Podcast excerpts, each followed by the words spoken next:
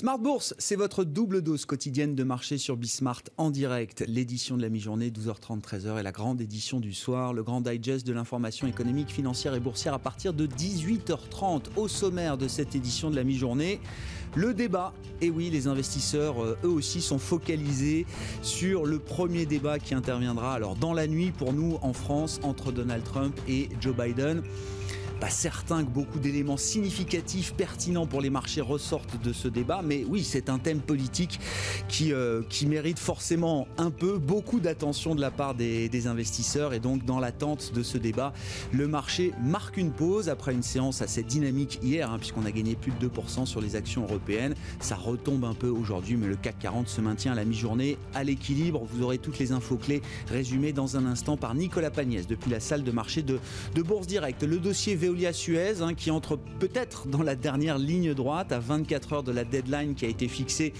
pour euh, accepter ou non l'offre de Veolia. Euh, la pression est forte. Bruno Le Maire, le ministre de l'économie et des finances, euh, recommandait ce matin de ne pas se précipiter. Néanmoins, du côté de Veolia et du côté d'Engie, on est pressé de boucler cette affaire. Veolia qui doit remettre dans les prochaines heures, d'ici demain en tout cas, une nouvelle offre améliorée auprès d'Engie pour le rachat de sa participation d'un peu moins de 30% dans Suez. Et puis euh, au sujet des opérations de marché, on notera une nouvelle introduction en bourse euh, importante à suivre cet après-midi sur le New York Stock Exchange à Wall, à Wall Street. Pardon.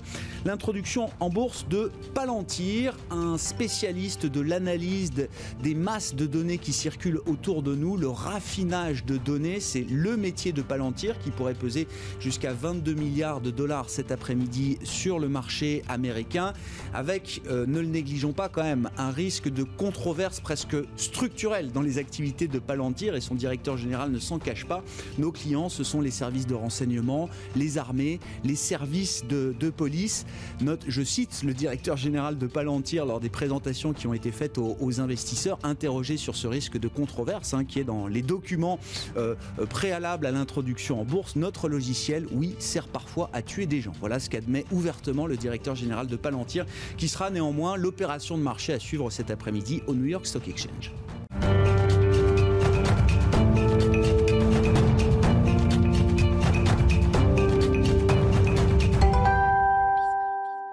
Séance calme en Europe à mi-journée. On fait le point avec Nicolas Pagnès depuis la salle de marché de Bourse Direct. Le CAC 40 est toujours dans le rouge à la mi-journée, le rebond d'hier sur les places de marché européennes ayant à présent laissé place à une prise de bénéfices de la part des investisseurs, des investisseurs qui se montrent assez peu sensibles à l'annonce de la proposition d'un nouveau plan de relance aux États-Unis. Le nouveau plan proposé par les démocrates s'élève à 2200 milliards de dollars. Selon Nancy Pelosi, la présidente démocrate de la Chambre des représentants, ce plan constitue un compromis qui permettra de réduire le coût des aides économiques. Nancy Pelosi qui a débattu hier avec le secrétaire américain au Trésor, Steve Nuckin, et qui devrait normalement recommencer aujourd'hui. Si les marchés réagissent assez peu à cette nouvelle qui montre pourtant une avancée dans un dossier attendu depuis des semaines par tous, c'est parce que les investisseurs se montrent attentistes avant le débat télévisé entre Donald Trump et Joe Biden qui se tiendra ce soir à 3h du matin heure française. Un débat qui ne devrait pas manquer de soulever la question de la, de la, de la gestion de la crise sanitaire par le gouvernement Trump ainsi que les révélations récentes du New York Times sur le montant d'impôts payés par Donald Trump ces dernières années. Les investisseurs qui continuent également euh, de suivre l'évolution de la pandémie après l'annonce d'un total de 500 000 personnes contaminées en France. L'université John Hopkins mentionne, elle, un million de décès à travers le monde dus à la Covid-19, un chiffre qui pourrait être largement sous-estimé selon plusieurs experts. En France, le moral reste cependant stable. Selon l'INSEE, la confiance des ménages reste à son niveau d'août pour le mois de septembre, à savoir à 95. L'indicateur qui mesure l'opinion des ménages sur leur site financière future reste cependant sous sa moyenne de long terme située à 100. Les ménages français considérant toujours qu'il est préférable d'épargner actuellement, notamment en raison de craintes vis-à-vis de l'emploi.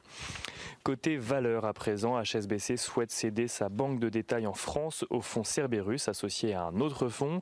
Une cession pour un euro symbolique mais qui impliquerait qu'HSBC recapitalise entièrement la société à hauteur de 500 millions d'euros. HSBC qui espère que la cession de ses activités française interviendra d'ici la fin de l'année. Fnac Darty a annoncé de son côté être entré en négociation exclusive avec Mirage Retail Group afin de lui céder l'intégralité de sa filiale néerlandaise BCC pour un prix symbolique. Quant à Target, il bondit, depuis le début de la matinée alors que le spécialiste des revêtements de sol a fait savoir qu'il anticipait des résultats annuels supérieurs aux attentes du marché. Une estimation, qui fait, euh, faite compte tenu de ses niveaux d'activité actuels, mais aussi en prenant en compte la stratégie de réduction de coûts initiée par l'entreprise au début du troisième trimestre. Et dans le feuilleton Engie Suez Veolia, le fonds Amber, actionnaire d'Engie, exhorte son conseil d'administration à prendre une décision définitive d'ici mercredi vis-à-vis de l'offre de Veolia. Le fonds Amber qui estime que l'opportunité est unique.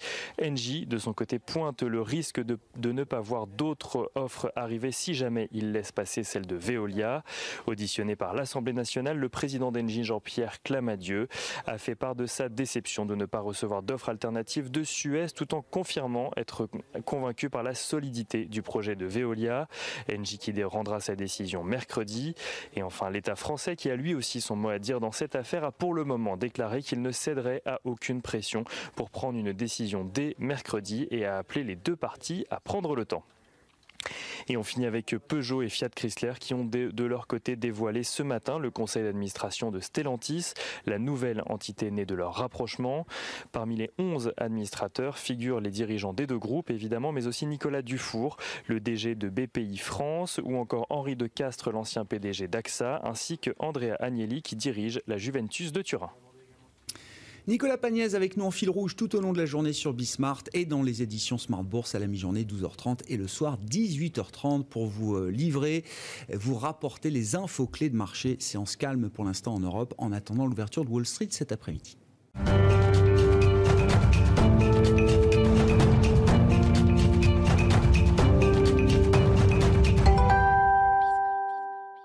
Le bilan du mois de septembre et les, perspectives à venir pour les investisseurs, on en parle à la mi-journée dans Smart Bourse sur Bismart avec Laetitia Baldeschi avec nous par téléphone, responsable des études et de la stratégie de CPR Asset Management. Bonjour et bienvenue Laetitia.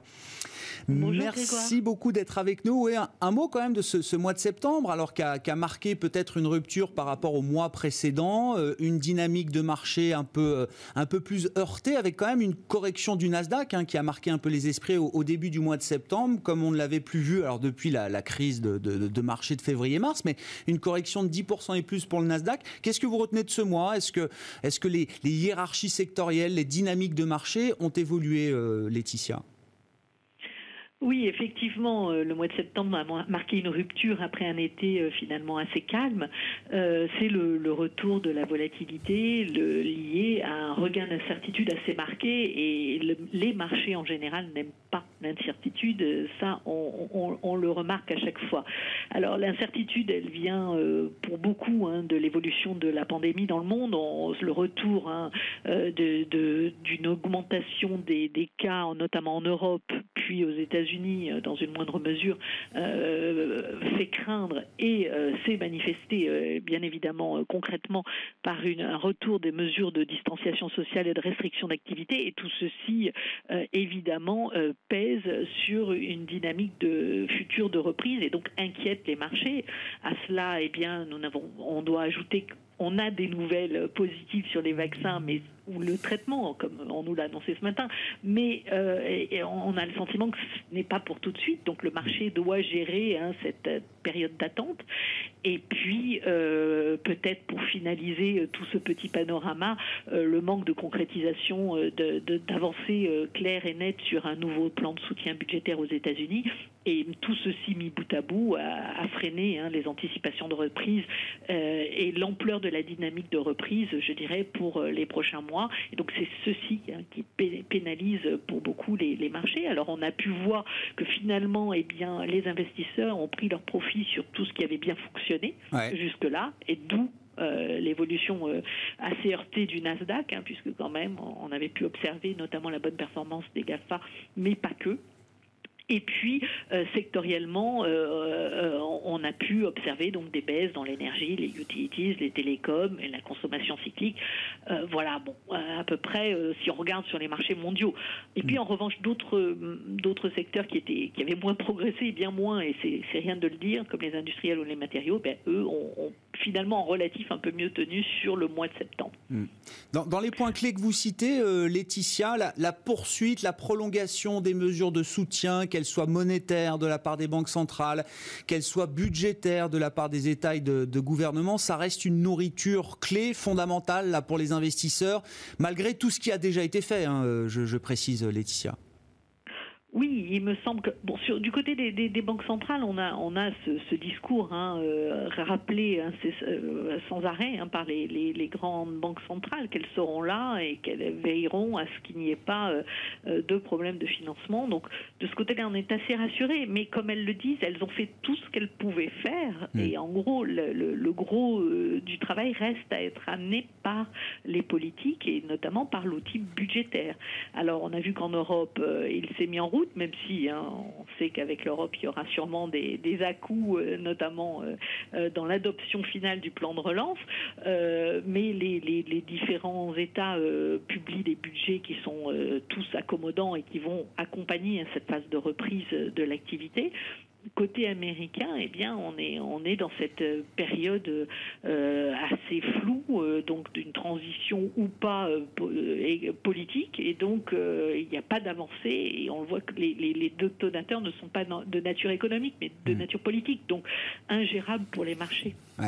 Avec un risque politique américain qui pourrait perdurer au-delà de l'élection du, 3 novembre. Hein, et c'est ce que vous mettez en avant dans vos scénarios de risque que vous réajustez régulièrement, euh, euh, Laetitia. Mais le, risque de blocage américain, blocage politique, y compris au Congrès, il pourrait s'étendre bien au-delà du 3 novembre. Tout à fait. Euh, nous avons dû réadapter, euh, effectivement, réajuster notre scénario central en prenant en compte hein, ce risque politique américain. Euh, nous avons été jusqu'à le,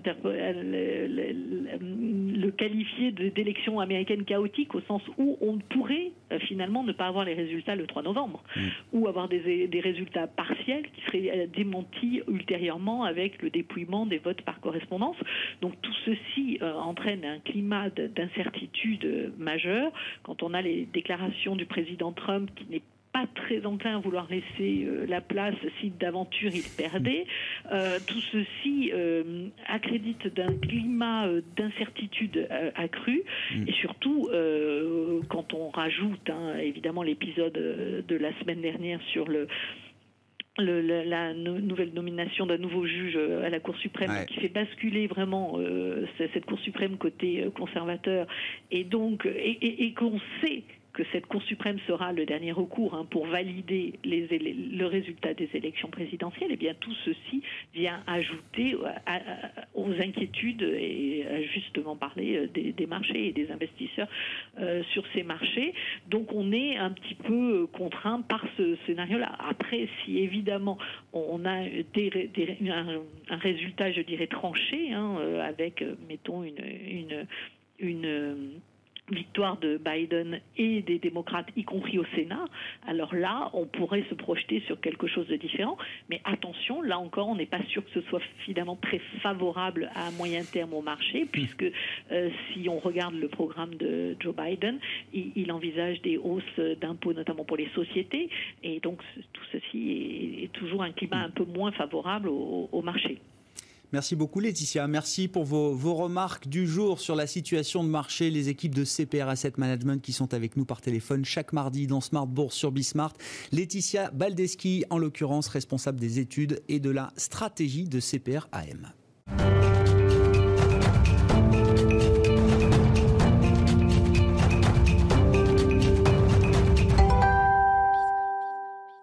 Et on prolonge cette euh, demi-heure, ce quart d'heure américain avec Thierry Gill à mes côtés, en plateau, le directeur général de Raymond James à Paris. Bonjour et bienvenue euh, Thierry. Bonjour Edouard. On va parler de la politique évidemment, mais un mot quand même du, du, dossier sanitaire aux États-Unis. C'est vrai qu'en Europe, on a l'impression que les, politiques de santé publique euh, sont en train de se resserrer à nouveau un petit peu au fur et à mesure de la reprise de l'épidémie localement. Quelle est la situation aux États-Unis aujourd'hui?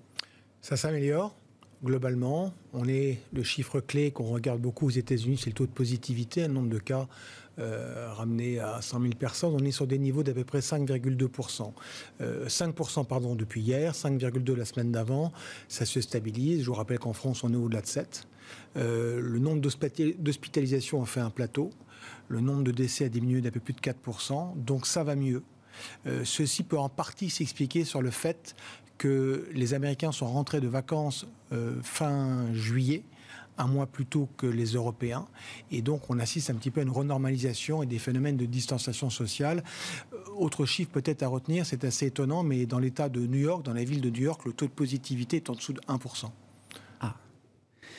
Donc, un sujet un peu moins présent peut-être d'ailleurs dans la campagne électorale américaine, hein, si on fait le lien avec le débat qui se tiendra ce soir entre Donald Trump et Joe Biden, euh, Thierry il sera présent, parce que très clairement, on peut difficilement imaginer que Biden ne cherche pas à incriminer euh, la façon dont Trump a géré la situation sanitaire, et ça sera abordé. Mais globalement, euh, les Américains sont un peu moins les mauvais élèves qu'ils avaient pu être encore au début de l'été dernier. Hmm.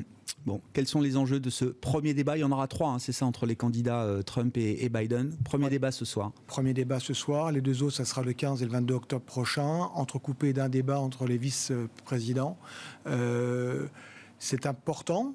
La question surtout pour Biden est de savoir s'il sera en mesure euh, de faire face aux, au, monstre, si je peux l'appeler comme ça, Trump dans sa manière de communiquer et de, jouer avec l'information et, les écrans. Il, le sait très bien. Donc on sera fixé demain. C'est un format assez court. C'est un format de 90 minutes. Euh, les débats seront en partie conduits par un des euh, journalistes euh, stars de, Fox News, Chris Wallace, qui avait déjà mené des débats il y a très longtemps, lorsque Obama s'était présenté pour le deuxième mandat à l'époque. Donc c'est quelqu'un qui, a priori, tout en étant de Fox News, est plutôt assez ouvert et constructif. Acceptable également par le camp démocrate. C'est ce qu'il voulait dire. Accepté, bien euh, évidemment. Accepté, acceptable et accepté par le camp démocrate. acceptable, absolument. et voilà, et les, sujets sont déjà connus à l'avance. Euh, donc. Euh, alors, bon, la, vie, les opinions politiques américaines sont tellement polarisées aujourd'hui que la question c'est est-ce qu'il y a des éléments pertinents pour le marché qui peuvent ressortir de ce débat, euh, Thierry? Des éléments pertinents. Je pense que les, sujets qui vont être abordés, ça va être bien évidemment le côté euh, sanitaire, qui est une première chose. Euh, il y aura bien évidemment la nomination ou la proposition rapide du président américain de remplacer Rose Ginsburg la semaine dernière à la tête de la Cour suprême par ce juge Barrett, mm. avec une idée bien évidemment derrière la tête qui consiste à ce que comme l'a dit euh, Laetitia juste avant, si en dernier ressort, si une décision va tomber, ça sera du côté de la Cour suprême. Et il ne serait pas a priori, aujourd'hui, on s'attend à ce que le vote ne soit pas forcément connu le 3 au soir. Mhm. Il y aura probablement des incertitudes, on pourra en reparler. Euh, voilà, donc euh, oui, il y aura des incertitudes. Bon, on verra effectivement la teneur de ce, de ce débat ce soir. Euh, si, dans l'actualité également, alors euh, il y a la question des finances personnelles de Donald Trump qui euh, tombe à point nommé après les révélations du New York Times quelques jours avant ce, ce, premier débat. Je me souviens qu'en 2016, ça, avait été très vite un, non-sujet pour Donald Trump vis-à-vis de sa base et de son électorat. Il y avait déjà eu quelques révélations, premières révélations. Il avait balayé ça d'un revers de main en disant, regardez, si, si j'arrive à ne pas payer d'impôts, c'est que je suis plus malin que les autres. Et c'était passé crème, si vous me passez l'expression, euh, mhm. Thierry. Est-ce que c'est toujours le cas aujourd'hui? Est-ce qu'il a toujours cette capacité-là, Donald Trump? On s'est habitué au personnage. Ou est-ce que quand même, après un premier mandat, qui n'a pas été facile, forcément, euh, euh, est-ce que sa base pourrait, d'une certaine manière, lui, lui, lui tenir rigueur, peut-être, de cette question de, de finances personnelles? Alors j'ai vu euh, ce matin sur une chaîne américaine la campagne de presse qui est en train de mettre en place les démocrates. Et c'est assez étonnant par rapport aux 750 dollars d'impôts qu'aurait payé sur 2016 et 2017 euh, Trump. Euh, la campagne qui est menée par les démocrates est d'afficher des gens comme vous et moi, des gens de tous les jours, mmh. avec les montants en milliers de dollars d'impôts qu'ils payent. C'est assez étonnant. Le prof, le coiffeur, le chauffeur de taxi. Alors, moi, il ne m'appartient pas de juger et de savoir si Trump ou si ses conseillers fiscaux ont été assez malins, parce que dans une activité immobilière, vous avez bien évidemment la capacité de faire jouer des pertes face à vos ou des charges financières par rapport à vos revenus. La seule chose que je, que, je considère, c'est qu'à tout du moins, il aurait pu tuer le problème dans l'œuf. Depuis quatre ans, en fait, il prétend qu'il y a un audit de ses comptes personnels. la durée est quand même longue. Et il était de tradition que ceux qui prétendent à l'investiture suprême ouvrent leurs livres financiers de manière à, mettre fin à tout débat sur d'éventuelles fraudes. Il ne l'a pas fait. Donc cette suspicion qui en plus se, nourrit du fait que c'est quelqu'un qui transgresse les règles euh, ne risque peut-être de lui porter préjudice. Mais encore une fois, ça vient du New York Times, euh, voilà, euh, journal plutôt considéré pro-démocrate comme le Washington Post. Et effectivement, il aura beau jeu éventuellement ce soir de dire que c'est parti pris. Bon, on verra si la polarisation euh, fait qu'effectivement c'est un non-sujet pour, euh, pour les électeurs de Donald Trump. À l'issue de ce débat ce soir, hein, ce sera intéressant évidemment euh, à suivre autour de 3 heures du matin, heure française, pour ceux qui voudraient s'amuser à suivre en direct ce débat entre Trump et Biden ce soir. Si, si on se projette un petit peu au-delà de l'élection, hein, c'est ce qu'on faisait avec Laetitia, ce qu'on a commencé à faire avec vous. Thierry, comment vous évaluez le risque effectivement d'un scénario alors, de blocage qui pourrait être très sombre pour les marchés? Combien de temps ça peut durer, jusqu'où ça peut nous mener si jamais effectivement on est dans une guerre post-vote entre le camp démocrate et le camp républicain alors, en quelques mots, euh, ce que disent nos stratégistes, c'est qu'en fait, il ne faut pas essayer de construire un portefeuille en fonction du résultat des élections. Ça, c'est le premier point. En général, les politiques passent, mais l'économie, c'est ce qui, ce qui importe le plus. Donc aujourd'hui, oui, on sait qu'il y aura des hausses d'impôts voulues par Biden en cas d'élection. Reste à savoir, est-ce que ça sera vraiment négatif pour les marchés D'un autre côté, avec quelqu'un comme Biden, vous avez plus de visibilité dans les relations internationales qui peuvent compenser éventuellement des hausses d'impôts. Euh, la clé est de savoir encore une fois si la victoire éventuellement de Biden, qui est notre scénario, sera de manière large ou pas. Et puis, est-ce qu'il va emporter le Sénat ou pas, qui est à majorité républicaine? Aujourd'hui, pour faire l'histoire un petit peu courte, vous avez, c'est un collège électoral, il y a 540 grands électeurs, et nommé président celui qui emporte 270 plus une voix, et qu'aujourd'hui, vous avez donc six États considérés comme euh, balance, les fameux swing states. Euh, quatre de ces six États, Biden a une avance assez confortable. Euh, il a entre 5 et 7 points d'avance et ça bouge pas trop depuis la fin juillet. C'est assez stable. Vous avez deux États qui sont assez resserrés, la Caroline du Nord et la Floride. Euh, c'est important. Si Trump les gagne, c'est certes important, mais ces six États qu'il avait emportés en 2016, il les a tous perdus en 2018. Sauf que là, on vote pour le président, c'est très intuitif personné. S'il n'en remporte que deux sur six, potentiellement, ça nous paraît compliqué que Trump puisse gagner ces élections. Ah voilà où on en est un petit peu aujourd'hui. Donc nous, on ne ferait pas d'arbitrage forcément important en fonction du résultat des élections. Ce qui nous apporte beaucoup, c'est l'avancée des discussions actuellement euh, qui a lieu actuellement entre Nancy Pelosi, qui est la chef de file des démocrates à la Chambre des représentants, euh, avec Munchin, donc qui représente la Maison Blanche, pour un quatrième plan fiscal. Euh, ça, c'est important en date de ce matin, il semblerait que les discussions aient repris, chacun mm. ait revu un petit peu sa mm. copie, mais il y a toujours, euh, les démocrates proposent un plan d'aide de 2,2 trillions, les, les républicains étaient à 1 trillion, ils sont montés à 1,5. À 1,5, euh, Trump donne son accord. Il y a toujours 700 milliards d'écart. Je ne sais pas s'il y aura un accord dans les tout prochains jours, probablement dans le courant du mois d'octobre. Ah oui, donc quand même, un accord avant l'élection sur le plan de relance budgétaire, c'est encore possible, probable, vous dites. Euh, c'est possible et c'est probable. Je prends un exemple. Si vous prenez le secteur aérien, par exemple, c'est un secteur qui a fait l'objet d'aides massives lors du premier euh, plan d'aide aux États-Unis, 35 milliards de dollars. D'ici quelques semaines, les grandes compagnies aériennes américaines, Delta Airlines, United, n'auront plus de ressources. Ils ont déjà menacé que s'il n'y avait pas de nouvelles aides, c'est des dizaines de milliers d'emplois qui seraient supprimés. Attendre le 3 novembre, c'est prendre un risque important. Et quel est le parti qui va vouloir prendre le pari de ne pas accompagner et de porter le poids politique euh, face à une échéance aussi importante que la présidentielle? C'est pour ça que mes analystes pensent qu'il y a une chance, mais aucune certitude même dans une logique d'opposition, pour les démocrates, ce serait compliqué pour Nancy Pelosi de, de, de, de, ne pas chercher à tout prix un compromis quand même avant le 3 novembre. Alors, c'est même les démocrates qui, en fait, sont le plus en avant dans la volonté d'un accord. C'est les républicains qui, au contraire, freinent un peu pour l'instant. Il nous reste trois minutes pour parler de l'immobilier, euh, Thierry, aux États-Unis, hein, en Amérique du Nord. vous avez une forte conviction chez Raymond James qu'il euh, y a un thème d'investissement très important, alors pas, pas lié forcément à l'élection présidentielle, mais plutôt lié à la crise sanitaire et aux conséquences de la crise sanitaire sur les comportements des Américains. Oui, c'est l'effet dérivé en fait du Covid et bien évidemment sur la thématique du travail à domicile, du work from home. Et en fait, ce que disent nos analystes, c'est qu'actuellement c'est un mouvement qui pourrait devenir une espèce de nouvelle norme, même si dans les prochains mois nous trouvons un vaccin.